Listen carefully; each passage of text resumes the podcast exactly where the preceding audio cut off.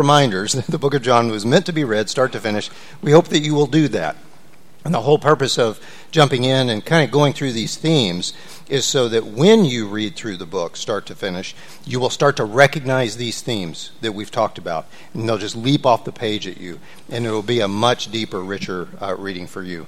Now, if you've already read the Gospel according to John, just to give you a hint of where we're heading next, uh, you might turn towards the end of the New Testament and read through those letters that are written by John, which are labeled 1st, 2nd, and 3rd John. And that's where we're going, not next week, but the week after. And those letters were meant to be read start to finish, uh, just like we've talked about the gospel. So it gives you a hint as to where we were going. Let's start this week, though, by just reflecting on the gospel according to John. Uh, many of you have read this from start to finish um, and have been a part of these classes each week. Uh, what has what, is, what has stood out to you? What have you been reflecting on since we last spoke?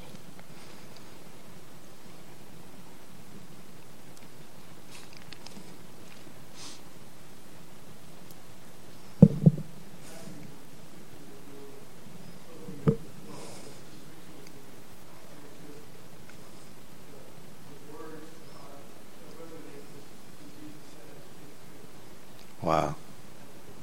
Yeah, Tony brings us back and says if you read this through to the end and you finally get to the point, really, of the book, the big sign, the death, burial, resurrection of Jesus, and then you hear Jesus say in his death, It is finished. That has such weight when you get there. Thank you. What else?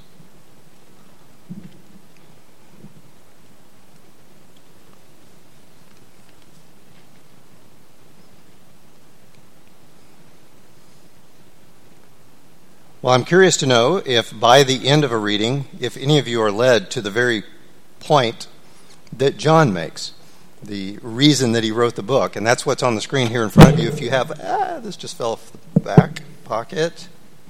Still seems connected. If you have a Bible, turn to John chapter 20, and you'll find this verse. It's up on the screen in John 20, verse 30. And this is our target for today, too.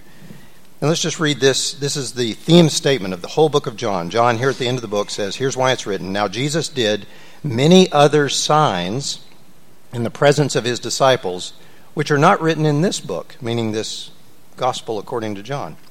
But these are written, these signs are written, so that you may believe that Jesus is the Christ or the Messiah, the Son of God, and that by believing you may have life in his name.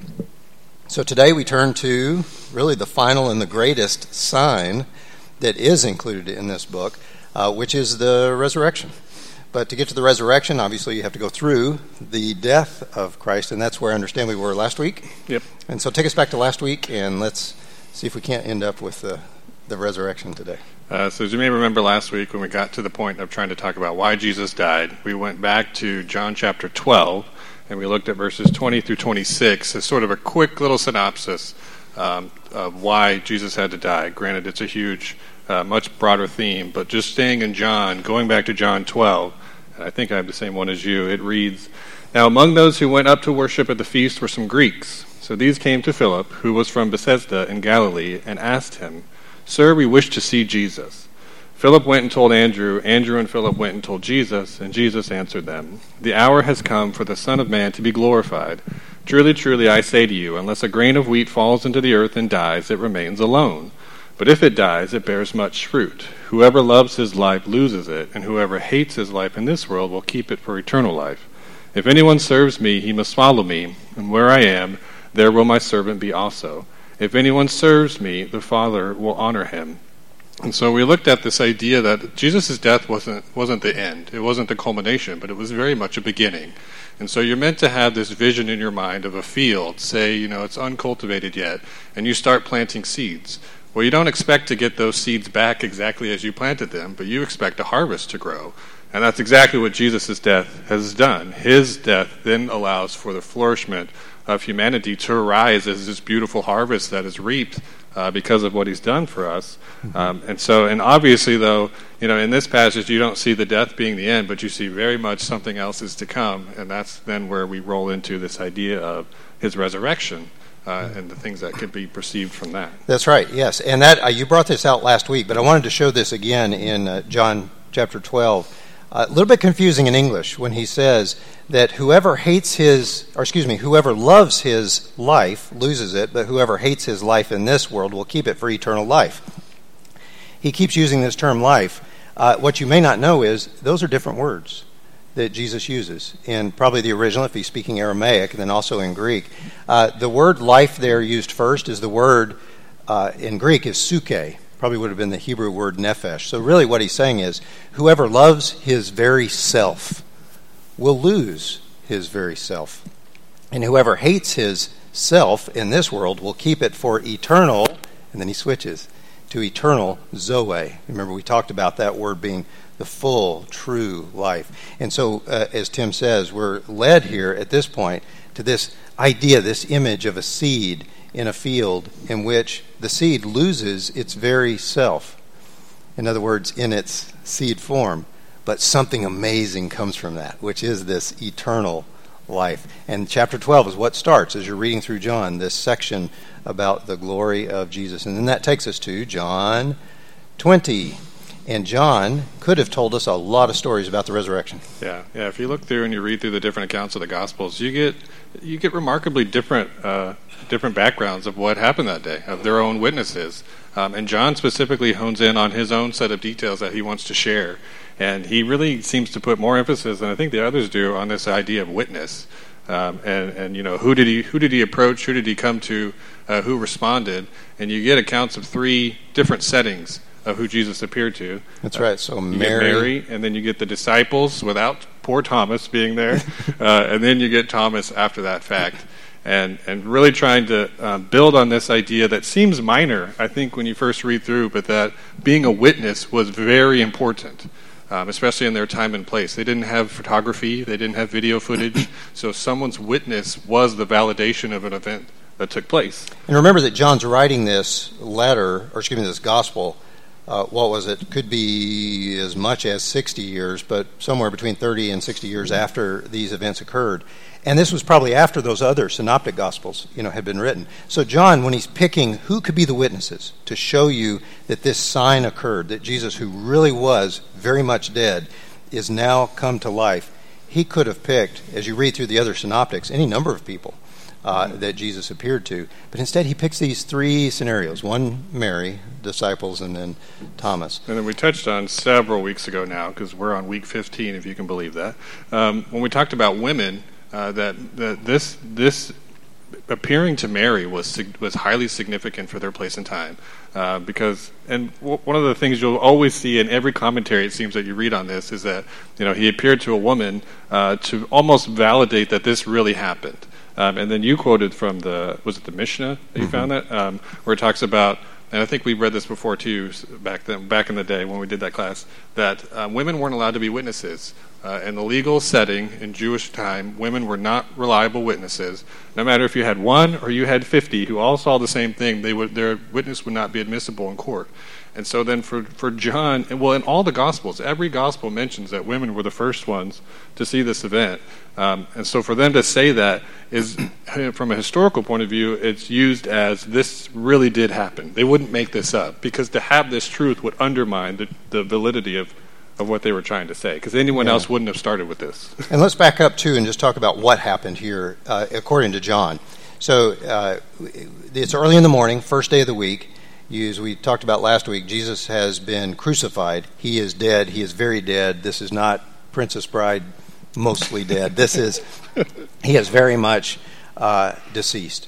His his body is is completely lifeless, and his spirit, were said, uh, is said, has left him. And so they put him in a tomb and that tomb ends up being sealed and then it's on the it's on the third day so it's the first day of the week this is this early sunday morning we're told while it was still dark uh, john just mentions mary went to the tomb now you find out from the other synoptics there's there's a couple marys there's mary there's uh, mary the mother of james uh, then there's mary who is uh, Oh no, uh, there's Salome and Joanna, and then I think Luke is the one that says, and a lot of other women. Yeah. So it's like this whole group. Imagine all these women are going. they go to the tomb. They're the ones that go to help kind of prepare the body and and, and provide this honoring, amazing honoring service to the Lord. And of course, they're wondering who's going to roll away the stone. Now, John just focuses on one of those women and says Mary was the one who shows up, and she sees the stones rolled away, doesn't understand what's going on. He's gone. He's not there in the tomb anymore, and so she runs back. Yep. And she tells two people, Yep. which is Peter and the beloved disciple, Yeah. who you assume is John. we presume is John, yeah. And so she tells Peter and John. And there's this foot race to the tomb. Um, there's a little debate. John ends up getting the last Yeah, word on John's this, in saying he got there Yeah. first. yeah, John says the disciple whom Jesus loved showed up first, and he just looked in. Peter comes behind him, runs into the tomb, kind of impetuous Peter, and then they see here's the the the death clothes are laid on the deathbed, and the head. You know, covering is folded up real nice. Jesus made his bed uh, before he left. But he's gone. He's not there. And so Peter and John go back to where they were. Uh, but Mary is left there. Yes. And Yeah. this is where she sees the Lord. And then you get in chapter 20, uh, starting in verse, uh, let's start at 14. Um, so she was she had been weeping. Uh, these angels appear to her and say, "Why are you weeping?" Um, and then she uh, becomes familiar of this person who's near her. And it says when she, uh, let's see, where are we? Oh, so she says to these angels when, after they say, "Why are you weeping?" Because they have taken away my Lord, and I do not know where they put him. When she had said this, she turned around and saw Jesus standing there, and yet she did not know that it was Jesus. And Jesus said to her, Woman, why are you weeping? Whom are you seeking? And and I took that uh, those those things always kind of I think stand out to me of why does he ask obvious questions? Why is he saying things that he clearly knows the answer to? What is the point of this? Are we meant to see like Mary's like she's crazy and she doesn't even know why she's weeping? Is Jesus this that unaware of what's going on? Um, but then you start to see, and I don't have a list of these, but you'll see a pattern of this throughout the scriptures where God does this a lot to the prophets, um, and Jesus does this several times to people. And I think it's meant to make you kind of introspectively think about what's going on. You know, why is she weeping? Why is she sad that Jesus is not there? You know, because as we've talked a lot, he said he was going to raise. Um, and even the Jewish leaders understood that from a Do you, different account. do you think but- maybe John is also intending that question to be asked by us? Oh, absolutely. Like when we mentally even go to this scene asking, Who are we seeking? Yeah, I mean, you're yeah. What are you looking for? Mm-hmm. Um, and so, yeah, as you, as you, own, you you know introspect on your own life, when you come to the tomb, what is it you're expecting to find? Mm-hmm. Uh, what expectation do you have? Which then ties back to you know the whole idea of what what Messiah are you looking for? This Mm-hmm. all comes together on you know this idea of seeing and, and not seeing. What are you really trying to perceive? And then there's this beautiful moment where, you know, Jesus, she doesn't even recognize it's Jesus talking to her until Jesus says her name and says, Mary. And when he says her name, she turns to him in Aramaic and says, Rabboni, which is, You're my teacher. And then Jesus says to her, and this is down in verse 17, Do not hold to me, for I have not yet ascended to the Father, but go tell my brothers and say to them, imagine this, Jesus gave her the very first gospel message. she got to go and tell these other disciples, go tell them, I'm ascending to my Father and your Father, to my God and your God. Whoa, there's the gospel in, in one statement that now you can be children of God. And so Mary Magdalene went and announced this to the disciples I've seen the Lord. And that he had said these things to her. So that's Mary. So what else do we see in Mary's? Uh, so then, even in that statement, you know, my Father, your Father, my God, and your God, he's tying back then to the prologue, uh, which we talked about before. Everything you're going to see in the Book of John, you see first in the prologue. And so when he tells us the Word became, the Word is God, the Word was God, and then now you're seeing, you know, he's claiming there's this God. And then if you go back to chapter 8, where he starts talking about, you know, your father is not Father Abraham, your father is the devil. Um, and now you're supposed to get then the inverse of that. Your father can now truly be the Lord God Almighty uh, because of what just happened in this tomb. Yeah, and I would throw in the prayer in John 17 where Jesus, Oh, yeah. you know, he's praying and saying, Lord, I pray that they may be in us just as I am in you and you are in me. And so he's saying, this is really happening now. Uh, he is your God.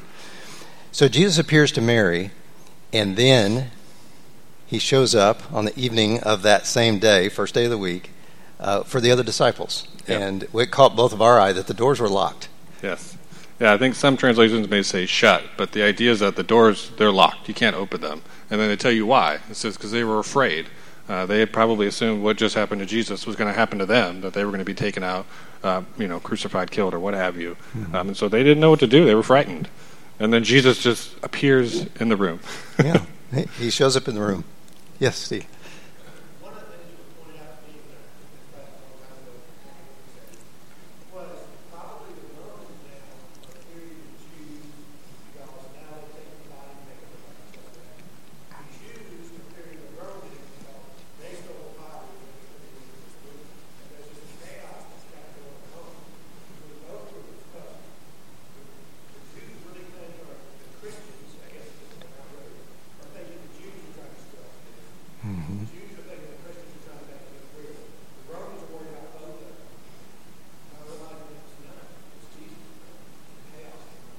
That's right. Yeah, yeah. So many different perspectives. Thank you. Yeah, Stephen just points out that you have a moment of chaos here, and the doors are locked because, from one perspective, these people that are in the room are scared of the Romans, but it's probably true the flip side of that.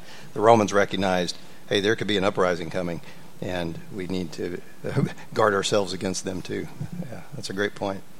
And and so Jesus shows up. He says, "Shalom, peace be with you." Mm-hmm. Shows them his hands, his side, and. Uh, and then he gives them really a great commission, or at least John's version of that, which is just as the Father has sent me, he says, so I am sending you. We talked about this several weeks ago, so we won't circle back, but this is the point where Jesus breathes on them, and they're given the Holy Spirit.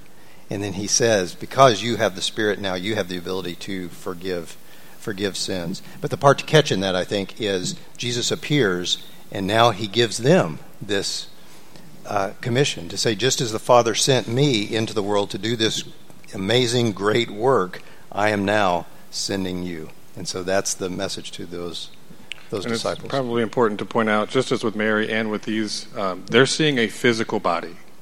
They're not seeing a spiritual manifestation of Jesus. They're seeing a physical representation of the body of Jesus. Yeah. Um, it's very it's very easy to think, oh well, you know, he could walk through walls. He must be like a ghost you, you get rid of that. that's not what was happening. Uh, he was very much flesh and blood of some type.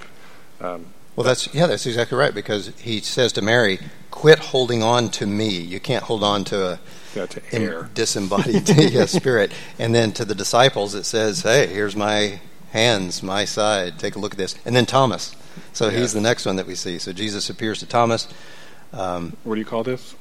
I, I, call this the Thomas affair. yeah, because Thomas was not there when Jesus shows up with the other disciples, and uh, Thomas was a twin. We're told that here. That's probably a little side point that just adds some veracity to this story. This is a historical document, so they can know of all the Thomases you know, this is the one who was the twin.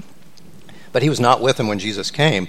So the other disciples told him, We've seen the Lord. But then Thomas says, Unless I see his hands in his hands the mark of the nails and place my finger into the mark of the nails and place my hand in his side, I will never believe. And you caught this when we were talking about this earlier. That, uh, like you, I had always thought that this was just kind of Thomas's ultimatum, yeah. saying, "All right, unless I see the marks in his hands or put my fingers there, unless I put my hand in his side, I will not believe. But he had reason to say that. He had reason, yeah, yeah. Poor Thomas gets gets thrown under the bus for all all these years, but you you realize that Jesus appeared to the other dis- uh, disciples first, and then they told Thomas about it, and you can you can guarantee they told Thomas, "We touched the nail imprints, we touched his side."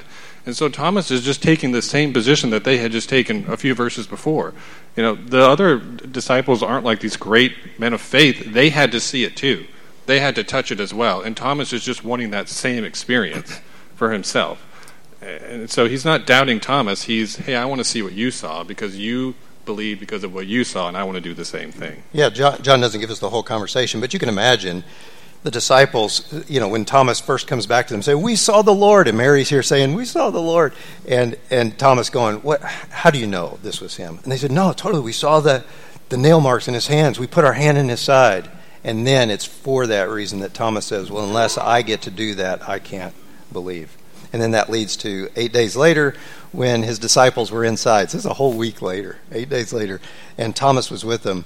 Although the doors were locked, Jesus came, stood among them, and said, again, shalom, which is the Hebrew greeting, peace be with you. Then he said to Thomas, Put your finger here and see my hands. Put out your hand and place it in my side. This is the same thing he had offered to the other disciples. And then he says, Do not disbelieve, but believe. And what was Thomas's answer? My Lord and my God. There's his statement of belief. Jesus said to him, Have you believed because you've seen me? And then he talks about you. Blessed are those who have not seen and yet have believed. And that was Jesus' statement. Yes.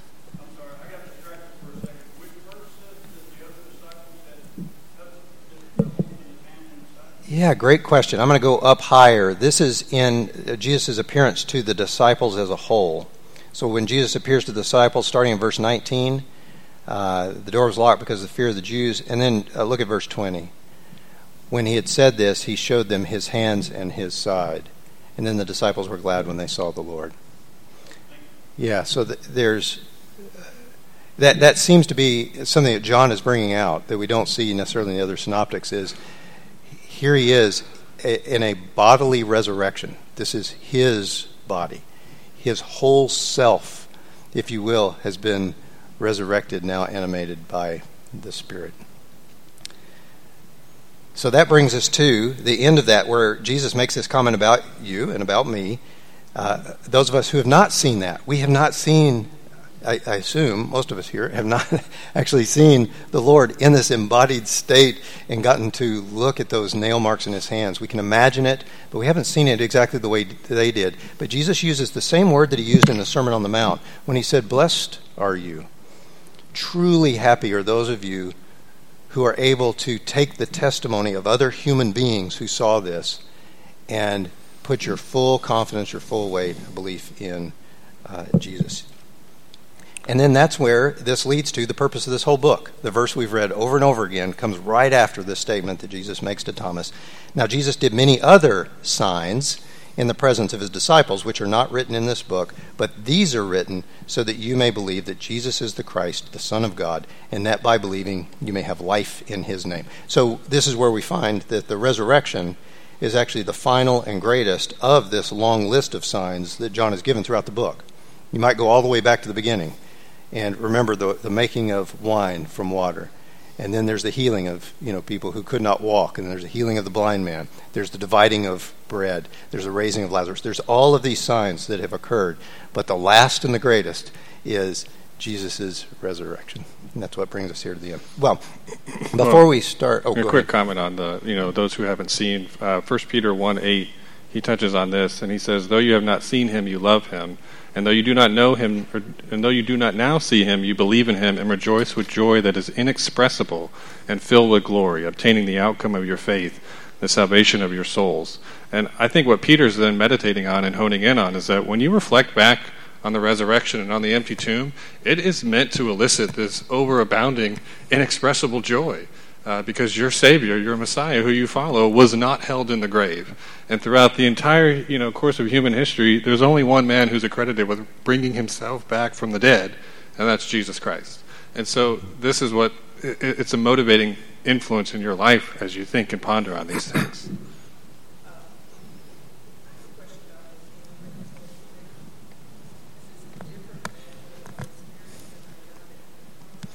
Yeah, great question. And I, let me make sure I restate that. You said that when Jesus breathed on them, said receive the Holy Spirit, was this different than what they received on Pentecost? We've talked about that. Yeah, we have talked about that. Um, it's not. There's different opinions. Uh, there's not a straightforward answer. Um, you get some folks who think that this is John's version of reflecting back on Pentecost, not necessarily doing it in a chronological way, but just his own theological way to focus on it. Uh, there's other folks that um, you know, uh, one of the things that I found was that when it says on them, like those exact words, they're not there. So it really just says Jesus breathed, and so you have to put some implications on what what he was doing with this breath, what happened with it. Um, so there's lots of differences of opinions. It seems like the prevailing one, and maybe you have a different one, is that this is not to, meant to be in opposition to Pentecost when they were filled with the Spirit, but it's almost meant to be like a a foreshadowing of it. Um, so I, at least the ones I read didn't seem like they got something necessarily here because their faith doesn't seem to have been changed yet. Because then when you get to 21, they're still they're still confused. They still don't know what's happening. But clearly, and on the day of Pentecost, they're emboldened um, to preach. And so, I don't think this is meant to be an actual ingiving of the Spirit, but more of a just looking forward to when it will happen. Yeah, most likely. I just know that the question you asked is asked by very smart people who know in depth, you know, these scriptures, and even the scholars, like you yeah. said, debate on. Okay, what does this mean? I think the take-home point for me is uh, that if you remember that John is not written like Acts, in that it's not a historical accounting like looking at a calendar and saying these things happen, then it's helpful to realize what you're seeing there is a statement Jesus makes to the disciples about what it means to receive the Spirit. And it's connected to breath, and we talked about that several weeks ago. But I think you're correct to say that it's not, you can't equate it to what happens on Pentecost. This is not, most likely, n- not John's way of saying the same thing that Luke describes later in Acts. Um, but it does broaden your mind to say, wait a minute, the Spirit is more than just what was poured out, what we see in Acts 2. That was a sign for everybody else who happened to be there. But the giving of the Spirit of God to His children is something that uh, is a part of the whole gospel. This is part of the answer to Jesus' prayer that, uh, that those who are God's children, who, who are made right again, receive this gift of the Holy Spirit. And then we're going to talk a lot about that when we get into First John because he picks up that theme and then applies it. In this case, in John, it's only applied to the apostles, you know, to the people who are there in that room. First John, you see how, wait a minute, that what he says there ends up being something, maybe in different ways, but it ends up applying to all of those who uh, have eternal life. So we'll circle back, circle back to that. Does that help at all? Tony? tell you why there's not necessarily an answer to that. Yes, Tony.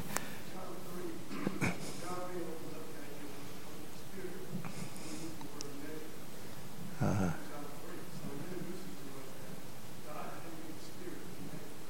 Yeah.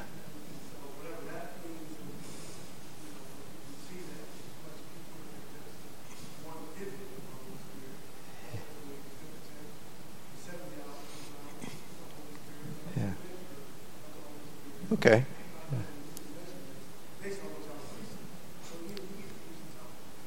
So uh, let me kind of interpret what you're saying. Tony brings up the point that sometimes we're told that the Spirit can be given in these measures. So perhaps uh, here in John 20, what we're being told is that the Spirit is given in one measure, and then in Acts 2, we find a much different measure it's given. Is that the point that you're bringing? Yeah. Yeah, thanks, Tony. Yes, Steve.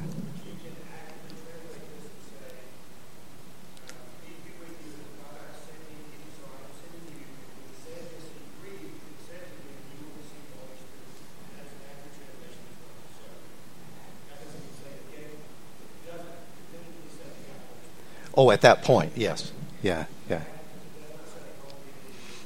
Yeah, and that's, I think, Stephen's bringing up that same point yeah. you were saying, is that it's John's way of saying, hey, this is part of the package. That's well, and also, I guess, in my my own perspective, it's really difficult to not want to logically make sense of everything you read. Um, but then, if you keep in mind, going back to John 3, when he starts talking about the Spirit's like the wind, hey, we don't know how the wind works. You know, don't try to confine the Spirit to a box and say, this is how he works, this is the formula. Be okay with the mystery um, and the fact that we aren't, we aren't always meant to grasp everything. Uh, you look at David, and I forget the psalm, but he talks about, I don't involve myself in things too weighty for me. And I'm like, yeah, okay, sign me up for that, because that, that's my everyday.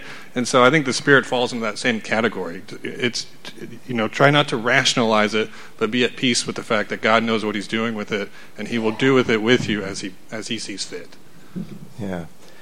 And again, we're going to circle back to that, I think, in First John, so I don't want to totally park that. But, but try to put together what we've talked about in terms of John's introduction of the Spirit of God coming after his resurrection and his glorification. We're told his work's not done his the teleos, the, the it is finished, when he says that's the end of the work that he came to do, but that word finished is not the word end. It's the word has come to completion.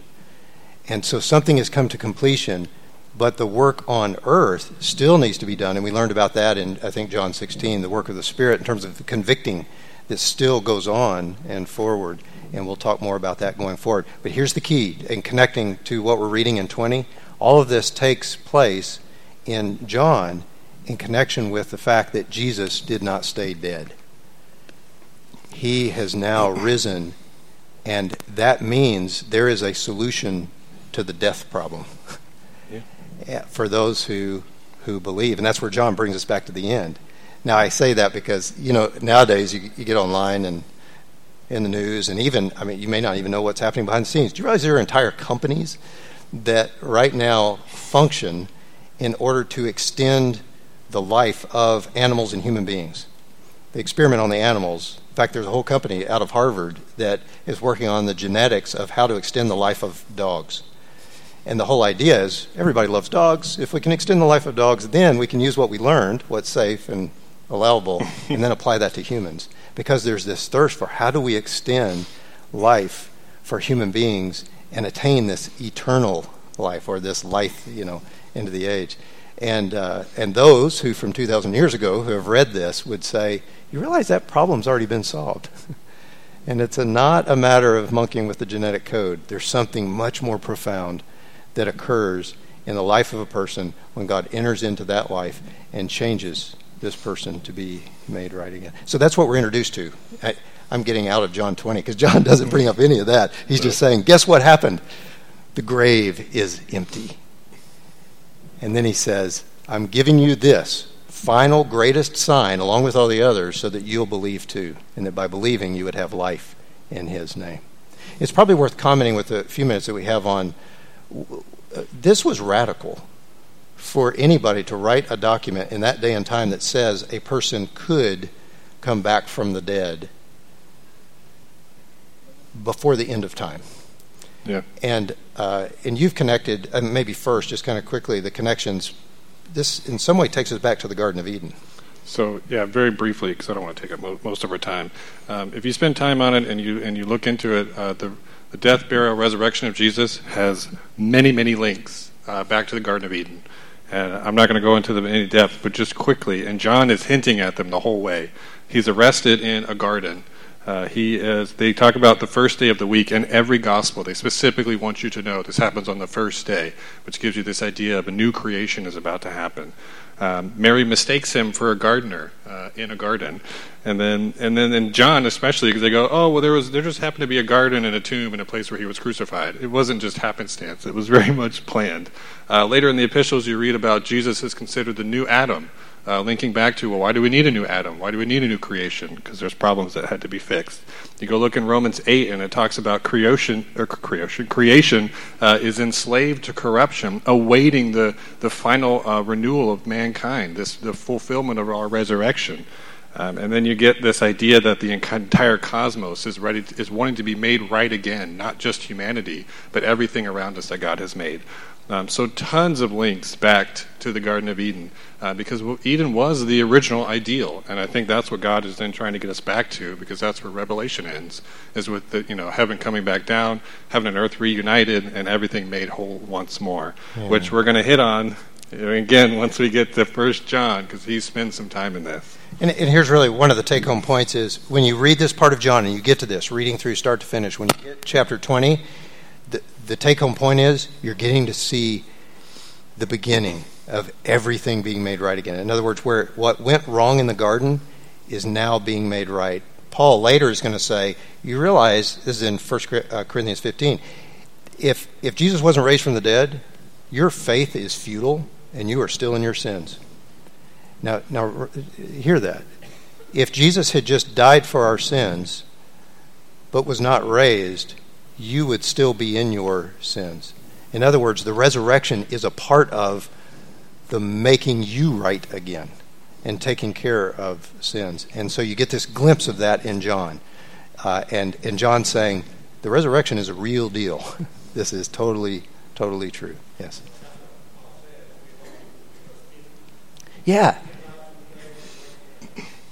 And this is an important point. If, you know, if, if you follow Jesus, because he makes life better, kind of helps out with family relations, makes me better at my job, helps keep me from doing bad things. If you follow Jesus for any of those reasons, as good as they might be, you're to be pitied among all people, unless it is absolutely true that Jesus came out of that tomb in an embodied eternal state, uh, you're to be pitied among all people. But if it's true, it means everything has changed.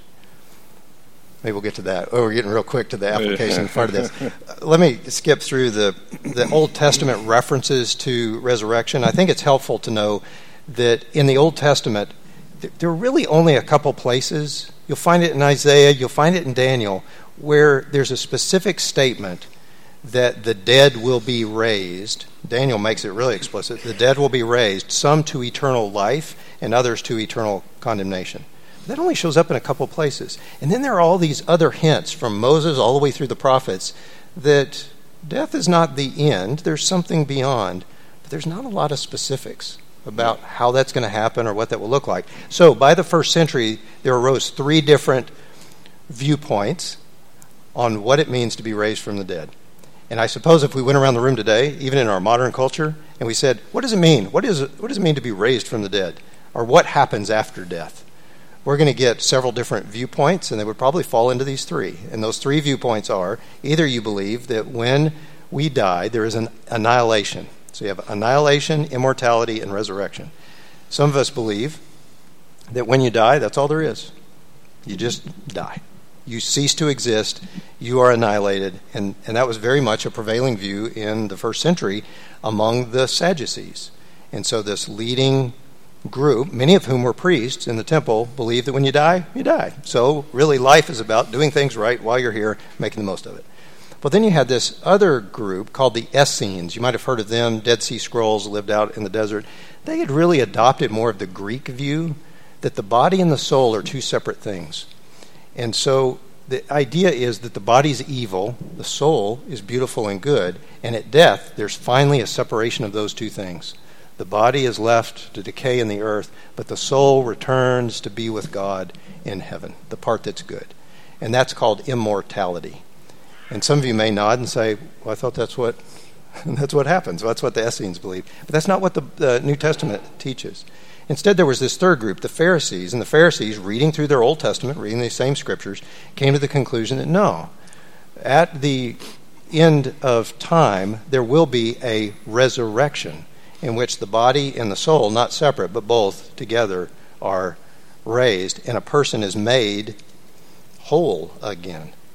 But those that held that view, mostly these were the Pharisees, but those that held that view believed strongly that doesn't happen until the last day. Nobody gets that putting back together again until uh, the last day. So those were the those were the three prevailing views into which John writes this comment that Jesus, before the end of time, was raised from the dead. Totally different than the prevailing Greek views, you know, or the Roman views of the time. Very much against the leadership of the Sadducees at the time. Maybe in line a little bit with the Pharisees. But I think it's helpful just to know that uh, setting into which uh, John was, was first written. I mean, but again, to put emphasis on your Old Testament Hebrew authors very much believed in a bodily resurrection uh, not, a, not a spirit, not an annihilation, but they absolutely, emphatically put their faith in the fact that their body would be raised in the last days. Yeah.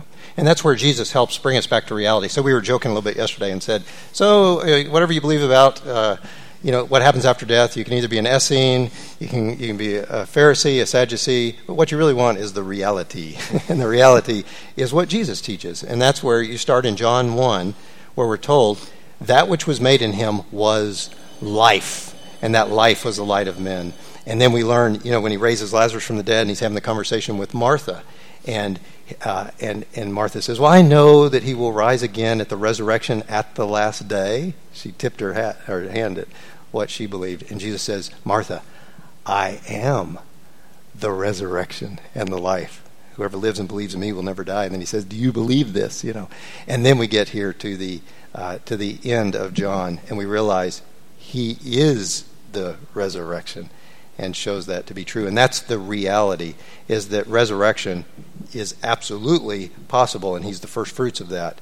So, what does that mean to us? and that brings us to the end. Yeah. And only time for a couple applications, maybe. But. Well, and as we've said before, you know, what does this mean according to John? Well, in his opinion, it means absolutely everything. Uh, it, it, completely changes your life. And I think in the time we have left, I think it's important to quickly touch on uh, the, the historical accounts of the early church yeah. and what this meant for them. Because uh, most of your New Testament scholars and, and historians are going to say the same thing. Without a resurrection, uh, the early church makes absolutely no sense. Um, so if you think about, you know, who, who made up the early church, it was incredibly um, uh, uh, a mixture of all different kinds of backgrounds, uh, nationalities, points of view, and what brought them all together, unlike anything in history that had before. It was the resurrection of Jesus. And so this was their fundamental um, belief and their foundation. Um, I mean, it's a foundational pillar, the foundational pillar in Christianity today. And so that's what united them, and that's what changed uh, the world in essence. And you mentioned yesterday, and I'd never heard this before, uh, that uh, we can attribute modern medicine to the early church movements. Oh, yeah. And I thought that yeah. was fascinating. Yeah, start with this thought. John says, you know, at the end of our purpose statement, believe these things. He wants you to believe these things because by believing, you'll have life in his name. He does not mean that sometime in the future you will get life. He's saying, when you believe, you get real life, and that starts now. There's not a stopping place for that. And because of that, the early church put that into practice. And this is just one example of that. Uh, in early Roman Empire, there were two great epidemics. You'll understand this because you just went through a pandemic. There were two major epidemics in the first, uh, actually the second century, so in the 100s, and then there's another one in the 200s. And do you know that, that in Rome, everyone who followed the pagans, uh, even the physicians, the famous Galen, the physician, they all fled Rome. Their, their reaction to an epidemic was get out of Rome. And the people who couldn't get out, they had a practice. If, uh, if, if someone in your house was sick, the way they practiced social distancing was social isolation. You take the person and throw them out in the street. I mean, that's how they would treat them. But there was this other group of people that, that for some reason, totally countercultural, when somebody was sick in a home, they would actually go into the house. After having had their meeting where they shared this meal, they would take that food and go into that house of the sick people and provide meals and food and fluid and what nowadays we would call modern nursing care. And all the epidemiologists who look at that time period say there were Christians who died because of that. you want to see my pictures? there were Christians who died because of that, because they went in. Uh, but among all the people who stayed in Rome, the subgroup of people who survived the most in those epidemics were these followers of Christ. And that's why you had this explosion of Christianity early in Rome. And that's also why today we have three hospitals in town Providence, Alaska Regional, Alaska Native Medical Center. Do you know that the, the foundation of the hospital system was based on what those Christians did in the first century of saying, if someone is sick, we don't run away, we don't throw them into the street. We will go in, even if it means threatening our own life. And when you read the early the, the, the church leaders at the time who were saying, Why do we do that? They said, Because we no longer have a fear of death. Death is not the end. There's something more important. And so in the name of Jesus, they would go in and give care. And that's still why those of us who practice medicine, that's we were part of that heritage that goes back to the beginning. That's only one small snippet though. Yeah. Yeah, from you, will quickly find that the early church is attributed to, uh, you know, doing political change, doing educational changes. I mean, every facet of society, the church was added was was ferociously in, if you will. Um, they were changing the lives of people all over the place. They weren't just teaching them religion; they were teaching them every facet of how to be a human being. Um, and you'll see a lot of critiques nowadays uh, criticizing the church globally uh, for getting away from that, for thinking that our only job is to you know teach you about God and, and give you salvation. When I think if you went back to the early church, they would not have had that that would have been certainly a facet, but that was not the only thing they did. They were they were world changers, if you will, and that was their drive. Um, and it's very it's very awesome to go back and read these stories and see what motivated them because they were not afraid anymore. They had no fear of death. They had no fear of anything. And that's really the point of today. Is the foundation of that was that they had life in His name. And so, as we talk about our phase one or phase two service to the community, imagine what happens in a body of people even today here in this town and in this place if we walk from this room after worship today as people who firmly are convinced that we have life in His name, starting even now. So we'll end there today. And the next week, I hope you have a chance. If you haven't done so already, read through the book of John, and we'll do uh, we'll do a summary of the Gospel of John uh, next week. Thanks. Let's prepare for worship.